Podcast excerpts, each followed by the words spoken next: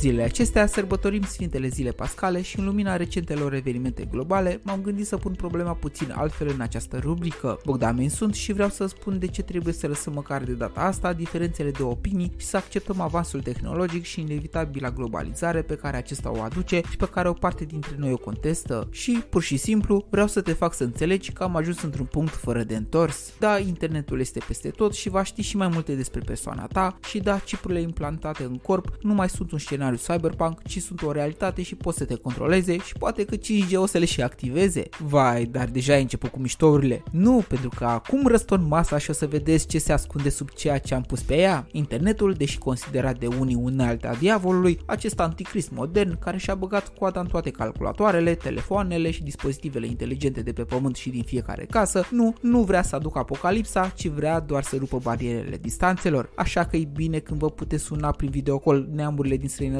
sau rudele foarte apropiate din alte orașe ale țării, să revedeți zâmbetele calde de care vi se face dor. Ei bine, că se numește 3G, 4G sau 5G, tehnologiile astea te vor ajuta să le revezi în continuare. Apoi, legat de calitatea și găsirea informațiilor dorite cât mai rapid. Nu-i bine că știi ce se întâmplă în orice colț al lumii și nu mai aștepți ca informația să-ți vină numai printr-un canal media, că ai puterea să alegi ceea ce tu crezi că se potrivește mai bine realității. Ei bine, fără rețelele de socializare și fără site-urile de știri conectate la infrastructura de peste un milion de fibră optică întinsă sub apele globale dintr-un capăt al altuia al Pământului, nu ar fi fost posibilă. Iar toate aceste elemente de infrastructură ajută în toate domeniile industriale, educaționale, medicale, sociale și oricare altele ce influențează calitatea vieții noastre zi de zi. Iar legat de chipuri, acestea sunt deja folosite în multe aplicații medicale ce te pot ajuta în special pe partea regenerativă. Multe sunt utilizate și în tratarea sau monitorizarea afecțiunilor cardiace, canceroase sau chiar la refacerea unor funcții de mobilitate și senzoriale. Dacă ești certat cu tehnologia, folosește aceste zile să găsești puterea iertării și a compromisului și să înțelegi că până și acei provăduitori ai știrilor negative folosesc paradoxal aceleași unelte promovate de ei ca diabolice. Eu folosesc tehnologia pentru a reuși să-ți transmit cele mai bune gânduri și speranța că lumina bunătății se va transmite peste tot în lume, așa cum acest mesaj va fi disponibil printr-o apăsare de buton tuturor conectați la streamingul de pe internet al radioului și pe frecvențele FM din zona de acoperire. Devino mai bun, rămâi bun și împarte celor din jurul tău. Un Paște binecuvântat și pe curând!